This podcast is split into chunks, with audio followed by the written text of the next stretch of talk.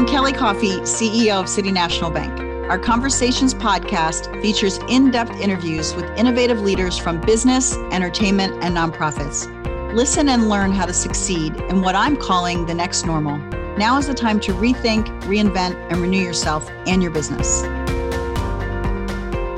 Hello, everyone. I'm thrilled to be back on Conversations to welcome a brilliant mind who is on a mission to raise a healthier generation a former investment banker, in 2017, she co founded Yumi, a direct to consumer organic food service and childhood nutrition company focused on intelligently designed science backed meals, snacks, and vitamins for every stage of development. Today, Yumi is the fastest growing kids' food company in history, with millions of meals delivered across the continental United States. Her groundbreaking work at Yumi is fueling a new food is pharma movement it is my pleasure to welcome Angela Sutherland. Hey, Kelly. Nice to see you again. Nice to see you. So, thank you for joining us again today on Conversations. And you have a, a really unique career journey. So, I want to start at the beginning prior to founding Yumi because you worked as an investment banker, which was in my background as well. So, so talk about what prompted you to make that career pivot and to create Yumi.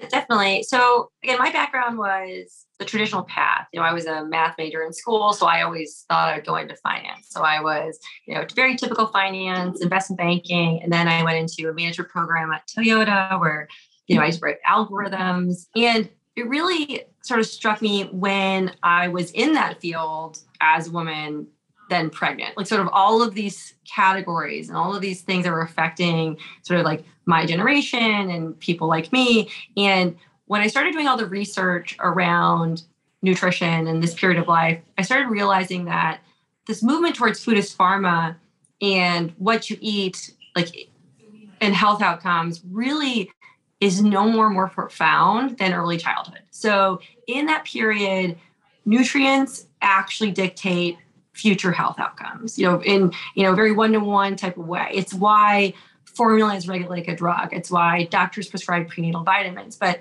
the food category remained largely unchanged, right? And I think what was really like, you know, eye opening to me was how large this category actually was. So like I started researching and again from an investment banking lens and I'm looking at this as like this is market opportunity and this is a giant TAM. I mean this is huge. Why is it being neglected? And so it really just like presented itself as like a really great opportunity along with like huge impact possible. Yeah. And so I want to dig into that more. But before we did that, was there something in your investment banking or maybe prior to that that you really think sparked your entrepreneurial spirit to take this on yourself?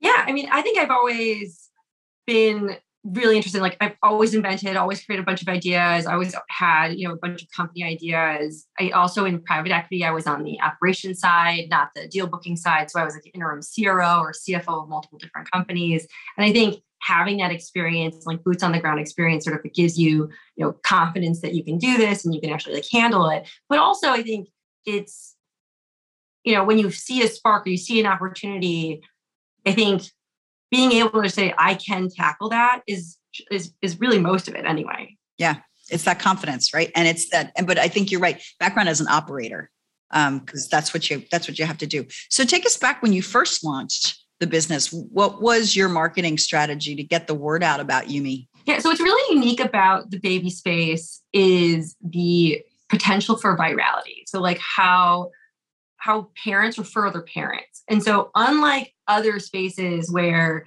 you know, you're like shoes, you're going to do that on your own. This is a category where the first thing you do is ask your friends. Like you're asking for their lists, their their references, just everything. You're you're researching, but like it gave it, it presented itself in a huge opportunity to become, you know, high, like highly viral. Like you know, what's how do we get into that like these communities and get a strong word of mouth going? And I think you know, so our intention around that was let's look at data. Let's sort of see how we can sort of really understand like what populations we're hitting. How do we, you know, like activate those groups of people? How do we activate mommy and me groups? How do we activate like friend groups? And it really, you know, again, worked like our success because now we feed 3% of babies in America, but in some areas it's up to like, you know, 10%, one in 10 parents in the region. And when that happens, it allows us also to then sustain that? Because again the first group of people you're asking when you have a kid is someone who just had a kid. So you, it, it, it's a self-perpetuating type of cohort. So any pivots you've had to make in that marketing strategy since you started? It, more, more than just pivots it's actually like sort of doubling down on things. And so you know what we've realized that works are different from each group. So each like you know the parent of west side la is very different than a parent in new york. And so how you penetrate that group or how you like infiltrate it and like you know convince them like you know nutrition is the right thing and this is different for every single group. And so we've had to adjust and change our strategies based on behaviors. And so i think but our strategy around getting towards penetration virality has always been the strategy. It's just sort of like how do we do that has changed Right. So same umbrella strategy, but sort of below it. Yeah. Um, so I think it'd be good for you to talk about what separates Yumi from other organic baby food brands that people maybe may know of. Yeah, absolutely. I mean, I think where it started is a really good sort of just beginning point, which is why we wanted something better in the first place. Like, you know, we really like I took all the SKUs out there and I realized that they were mostly snacks. So they're like, you know, basically snacks for in between meals possibly because they were really nutrient poor. You know, they were mostly sucrose, fructose, you know, like not really nutrient dense. And I started realizing what people were doing was maybe like they were cooking at home, which is the most premium thing you can do. You know, spending an hour of your day or having someone else spend an hour of their day or nanny or mom, like that yet is more expensive than any jar you're going to buy. And so if you're doing these things, it's because you feel like you need to make something more nutrient dense. So we started with that. We're going to make a very nutrient dense meal. So we're going to make a fresh, organic, nutrient dense meal that you can use as actually a meal replacement because that is what was missing. That is what baby food promised to be when it first came to be, which is like, you know, get out of the kitchen, you can have this. And so instead of just like, you know, creating a snack market, we wanted to create a nutrient dense market. So that was step one. And then beyond that, what we believe is like food is functional. It's going to, it should actually help you along in your path, right? And so, you know, we do tailor-made stages. So whether it's like milestone programs, you're like, if you're at five months or six months or seven months, you're going to get something tailor-made to that stage of life. And again, that's going to be very different than what you can find in retail because they can only have a certain number of SKUs, right? And so we are able to actually fit into like what category your kid needs at this period of time with way more like you know variety than you're going to be able to get at retail. Um, and then beyond that, we keep adapting. And so what's also great about the service is that we take your input. So if you say my kid doesn't like these things or they're allergic, we're going to continue to adapt that. So it really becomes very personalized to your child. Yeah, that's so interesting. What, what so what are some of the biggest opportunities you see in terms of the parts of the market when you think about approaching it from feedback, but then also the science base that you're also incorporating into the brand? Yeah, I mean, their categories. Of course, I, I, think that I mean the beauty of this category is sort of blue sky because once you have consumer trust in a category like this, like you, they want to use you for their, you know, they want to grow with you and they want to use you for their snacks and like now you know now they know like what you stand for, and so like you have an opportunity to really build out an amazing sort of umbrella of brands underneath this, right? And so that includes formula, like what is like you know a better formula you know new you know standards that we can like elevate in this space. It also includes like what we've launched was like vitamins which was whole food plant-based vitamin not made in sugar. So most kids vitamins are the number one ingredient sugar and then it's all synthetics. And so we did one that was you know no added sugar. It had you know only fruits and vegetables as its base and so it's 100% bioavailable. Again these type of categories and category like adoption sort of shows like our ability to expand beyond but the entire category needs to change. You know like we believe like you know kids like food snacks all of it can be better. Like we can raise the standard across all of it. So again it's sort of blue sky in terms of what we can create. I think you're, and I'm a huge believer in the food is pharma movement. I mean, it, what you put into your body really does mm-hmm really does drive your health and and lots of different factors. So I mean that's driving your business too. But w- you know when you think about the food industry, what are some of those disruptive factors that are that you think are helping you to advance that and that food is pharma perspective? Yeah, I mean what's really great is actually it's like becoming like widely adopted. It's sort of this category expansion. You know, first it was organic and that was the minimum. Like, what am I putting in my body? I don't want maybe non-organic things. Now it's like, what like it's sort of input output. Like, what am I putting in my body? What happens to my body? Right. And so there is already like this like underlying movement around food, like, and this feeling of like, again, like health outcomes in like when you think about it with yourself with food. And so it's only natural you're going to start applying that to your kid. You're going to start thinking like, hey, they're fragile new beings. I want them to eat well. I want them to be healthier. And what we're seeing is actually it goes both ways. So we find a lot of parents that don't actually eat healthy themselves start feeding their kids better and then they start eating healthier because of it. And so it's not just the parents that already eat healthy that are saying their kids should eat healthy. It's then seeing health outcomes for their kids and seeing them eat healthy changes their diet and their outcomes. And so I think that that's sort of a path that's already accelerating and, and moving. But if you look across like the space, I think, you know, it went like there's so much in food development and so much is changing. I think food and ag is one of those sort of areas that are going to completely change over. And so there's going to be so much growth and so much change in this space. Like, so literally from the types of farming and how we farm all the way up to like, you know, the types of products we make and produce. And I think, you know, what we think that we're at the forefront of is if you get in with children and yeah, like age, you actually can prove and effectuate outcomes and build that center of trust around it. That it, it starts a generation of healthier eaters. So let's let's shift gears a little bit. Last last December, Yumi announced a $67 million Series B at a time when it's still incredible to me. Less than 2% of venture funding in the US goes to women, all women founded teams. Um, so it's really impressive. Congratulations. But the other thing that's even more impressive um, is it was powered by a female led special purpose vehicle, which includes about 70 new women investors and women led firms, including myself. I'm big, obviously, very excited to be part of it. So, how are you opening the door for other women founded business? Yes. So, this is actually really, like, I'm really passionate about this like concept and this idea, which is that wealth growth is often separated from a lot of people's like, you know, view of access to just their job or their potential job. But really, a lot of wealth growth is asset growth. So, like, and when you like in the last, you know, five to 10 years, if you own any asset of any kind, whether that was, you know, stocks, like houses, cars, your wealth went up way more than if you just kept cash. Right. And so, what I think is really important is for there to be equal access to asset growth amongst, you know, women and men, but you know, sort of like diversity. I, that, that will only continue to expand a wealth gap if you don't actually start closing like the ability to get wealth through these type of means, like through assets and in other other ways and other types of investments.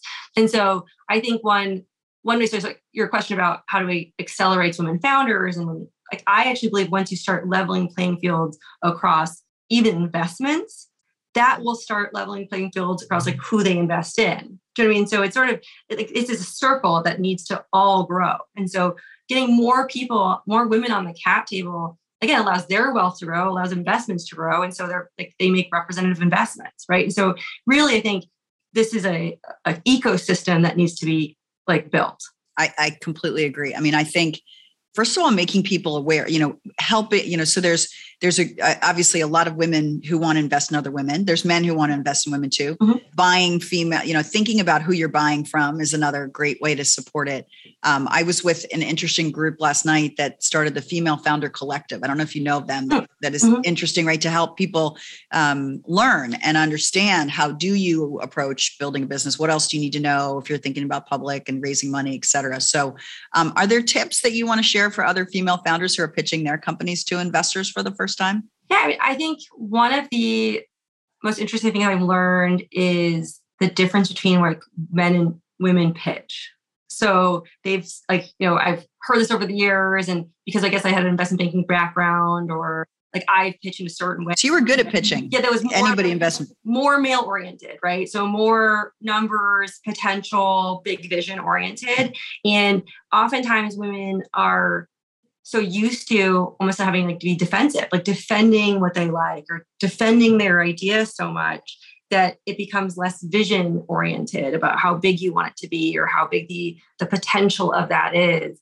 And I think what this space and what entrepreneurs need to start thinking is like think bigger as much as possible because then people can believe in the bigger picture and they believe like the like why the investment today is worth something later right and i think that is such a big part of the pitch and a part of like launching a company but it is a lot of times sort of gender biased because that's not how like traditionally women have you know presented their case. You know they're used to like like defending a thesis or something not necessarily always pitching in that way.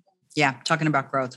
And i and i think and i know it's important to you and your co-founder evelyn you know to to help women expand their networks. It's something i spend a lot of time uh, trying to help with right finding someone that i meet and connecting them with other you know you're kind of doing it one by one or a handful by a handful are there other ways that you think we could increase the representation of women in you know entrepreneurs or in the c suite that you and evelyn have seen work or you're working on I've thought about this a lot in terms of like how do we expand networks? Again, how do you expand the whole ecosystem? And I think what you do is actually phenomenal because it's very rare to have women in such like powerful positions and they can make such a big difference. And I think sometimes it's recognizing the difference you can make. And so I once spoke to this one woman who like was in charge of huge equity rounds. They told me it's very rare for a woman to be in like a place that can change the world of somebody, right? And so now she's using that platform to effectuate change amongst diverse groups, right? Because it really is like world changing if you have that like sort of late stage equity.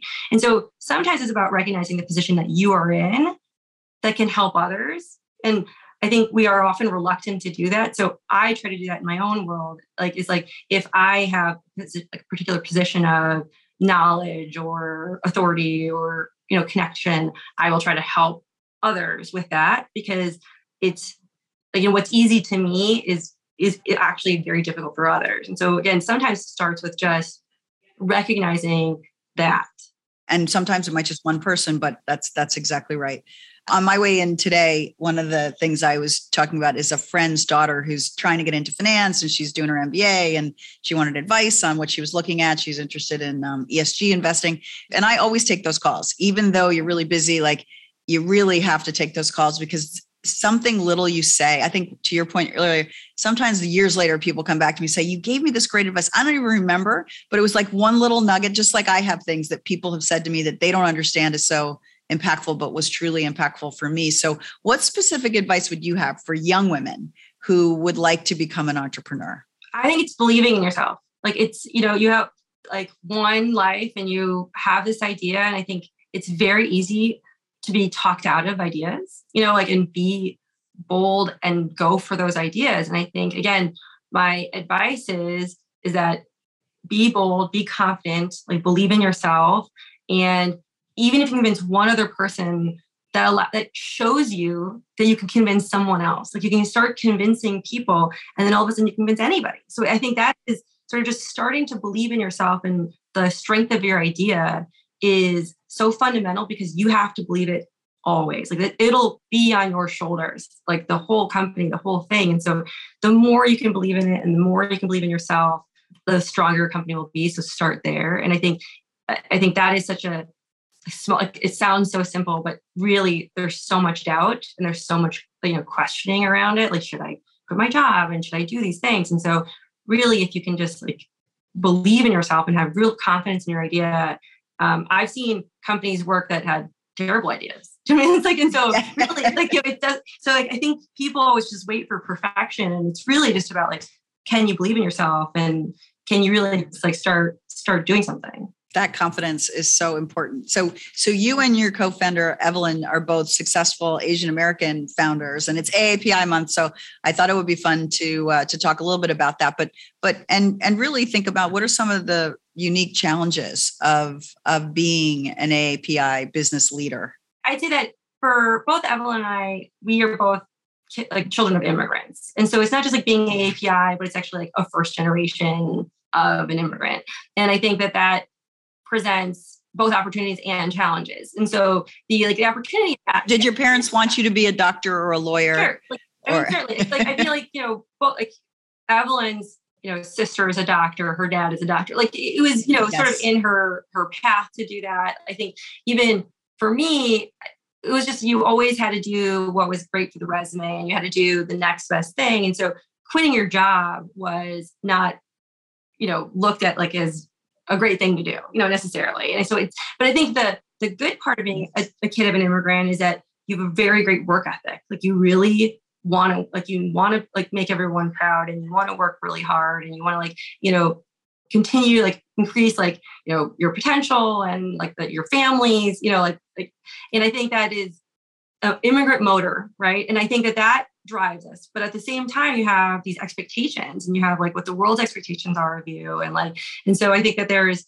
you know you're you're battling with both of those things and i also think you know in general being an api or a woman founder being of any diverse group automatically is harder in a lot of ways. You know, like you have to defend it more or be, it's just working through those things in venture capital is hard. I mean, like there's such a small amount of venture capital money that's going towards API or going towards women founded companies already. So you, know, you are like, like, you know, fighting against a system that already exists. And so I think for all of those reasons, like, you know, we're both very proud to be API and like we think it impacted us like tremendously in this. You should be incredibly proud of what you've achieved. Is there a specific achievement you're most proud of? I mean, I think a big part of it is like, you know, the amount of money that we have raised. You know, it's just such a, a rare feat for both women and women of color. So I think just it just shows again how the world I think is changing and how they're sort of like waking up to like real business opportunities, you know, regardless of who they come from. But You guys are working hard as well. You know, City National and, and me personally believe a lot in giving back to the community um, volunteer, charitable contributions, time, I think is really great. So I think it'd be great for you to, to describe Yumi's approach to philanthropy and advocacy. Of course. So we actually are like, again, deeply invested in this. We think a better future for your children must mean a better world. It also means, you know, like, like awareness and like as much contribution as you can, like health should be democratized. And so we work very hard to try to get information out there, but also trying to like work towards products that can be in the hands of more people. Uh, so this is like always on a roadmap, always things that we're trying to do. In particular, most recently, there has been like our efforts with Ukraine. So we worked with, you know, Airbnb and multiple other companies, you know, like Hello Bello, Sparsi's Lives, Third Love, multiple companies to ship products over Ukraine. And I think that was yeah and so like for us we sent you know kids vitamins so they could last and like it's important now for brands to you know, practice what you preach, like give back, mean what you say, like say what you mean, you know, be an activist in any way that you can because there would be a better world for your kids to live in, you have to actively participate in that world. So again, we're really proud to be a part of like that group of people that has pushed that forward. I mean, on a separate note on activism, like there has been a lot of reports about baby food specifically. So there's been congressional oversight committee reports on baby food. There's no standards in baby food.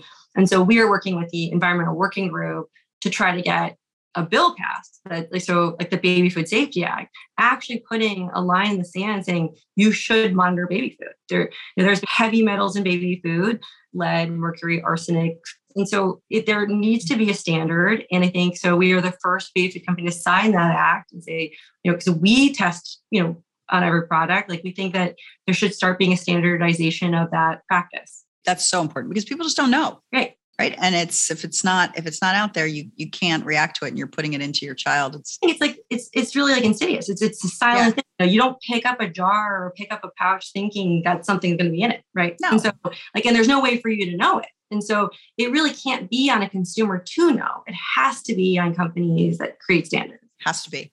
So Yumi's not only disrupting the kids' food space, but the nutrition category as a whole, as we talked a little bit about. So when we look ahead, what are you thinking about in terms of expanding your um, really innovative product offerings over the next couple of years? Anything exciting you want to talk about? I think you know what we're hoping to get into is like sort of an umbrella of things, right? So like you know moving into products that are both snacks, like for older kids, vitamins, of course, like you know like younger. I think expanding that whole product offering to show that we are ahead of the science with working with you know the best in class nutritionists pediatricians everyone. And i think at the same time we are also actively working on like you know with doctors to like do the research around these products. And so that way like everything that we do offer will be understood and backed and like and i think that again is sort of allows us to continue this food as pharma for the family for children for older older ages. Yeah. Have the doctors have like pediatricians been